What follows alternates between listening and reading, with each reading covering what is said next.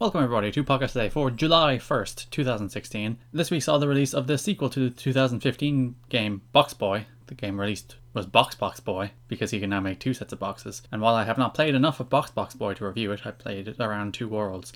I have played all of Box Boy, so I'm going to talk about Box Boy because that game is is pretty fantastic. If you own a 3DS and you have five bucks to spare, actually I think it might be cheaper because the new one is five bucks, so they might have made the new one, the old one cheaper. They did certainly reduce it, but I'm not sure is that discount still in effect. Nonetheless, if you have five or less bucks to spare, buy Box Boy.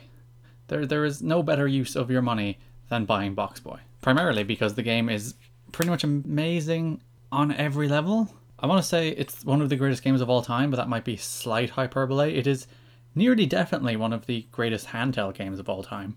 It is the perfect handheld game. You are a box, his name is Qbby, and he is adorable. He's basically a box with feet and eyes. It's a very minimalist art style. It's all black and white. It's very straightforward. You're a cube. You interact with black and white environments using your cube powers. And Box Boy has amazing, amazing, amazing is not a word. A Box Boy has amazing magic powers. He can replicate himself essentially. He can turn himself into a number of other boxes. So if you have a ledge that is too tall for Box Boy to get up onto, he replicates himself to form a box that he can then climb up on top of and get onto. Then he, those powers kind of expand where he can kind of snake himself through scenarios where if you say put three boxes above your head in kind of a hook shape and then jump onto a ledge, he can then kind of snake his way up those boxes. It's amazing. He is he's, he's a pretty pretty talented box. He's one of the better boxes around. It's made by the folks at HAL Laboratory, who it's a Nintendo game, obviously, it's a 3DS game, but they make the Kirby games, which are always fun. Kirby games are the kind of games that you don't know you want until you actually play them, and then you're like, I enjoy Kirby games. So I'm, I'm interested, I'm always interested to see what these studios who are very well known for doing one particular thing, well, you know, they have different ideas. Just that, you know, Game Freak released that horse jockey card game recently, Pocket Jockey, is that the name of that? Either way. And they, they just churn out Pokemon games every two to three years. But they have different ideas. They, they want to implement different ideas. And every so often they'll just like, here's a, a horse racing card game. Because why not? And this is a similar scenario. HAL Laboratory, who are traditionally known for making Kirby games, are just like, hey guys, here's here's a little game about a box who can replicate himself and solves a series of puzzles. And what, what this game does brilliantly is it takes basically that idea of just replicating boxes and using those boxes to solve a series of puzzles to literally every extreme it possibly can. They introduce conveyor belts, they introduce weird gravity, they introduce weird gravity conveyor belts. They kind of combine those into one. They introduce doors, they introduce lasers, they introduce so many different ideas these, these kind of chains that you have to complete in order to make them disappear or these bomb kind of things or, or that's kind of act as keys and you have to use the boxes to guide them through the levels. They take the idea of you just being a box being able to replicate yourself a number of times. You get a set number of boxes in every level. So you can create a chain of say four boxes or three boxes or six boxes in any particular shape that you can put those boxes into. It like tetris.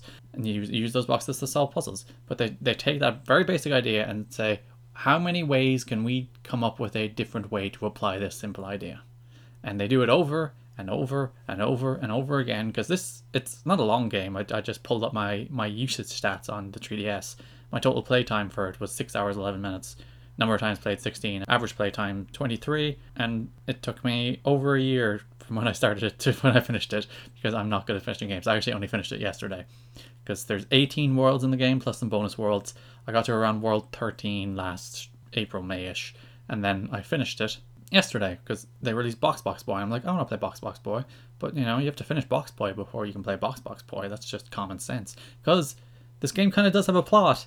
It's kind of a love story. There's some deaths and sacrifices, which when you start up the game, you don't think there's going to be much of a plot there, and there still isn't much of a plot there. But there's enough of a plot that makes you go, yeah, they actually put some some thought into there being a story, and you can unlock a bunch of cool little costumes for your box. Like you can get him a ponytail or a backwards cap and sunglasses or a cape or make him look like a ninja or make him look like a rabbit. So he's adorable. He's already adorable because like just a box with eyes is strangely adorable. But then you add a box with eyes wearing sunglasses and a backwards cap. Like this is the coolest dude I've ever seen.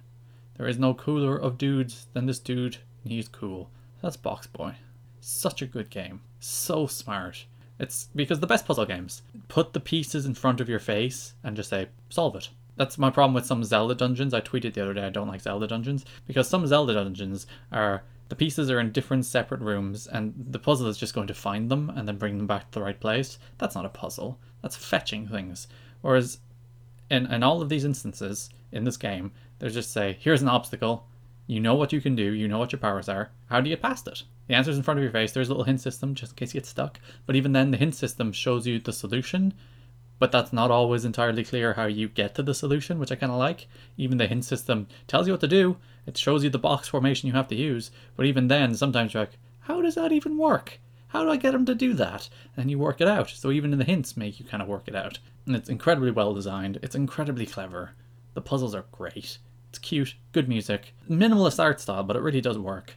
It's actually just, it's a brilliant game. It's so good. Uh, I don't know why I didn't finish it because when I finished it yesterday, I was like, oh, why didn't I finish this? I'm happy I didn't finish it because then I had more Box Boy. But I had more Box Boy anyway because Box Box Boy is out. Where instead of being able to make one set of boxes, you can make two.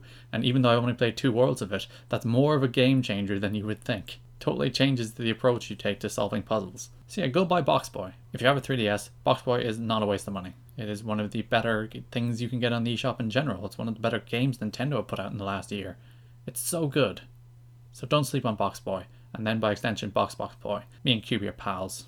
Wonder will he come on podcast today. Thanks for listening, and bye bye.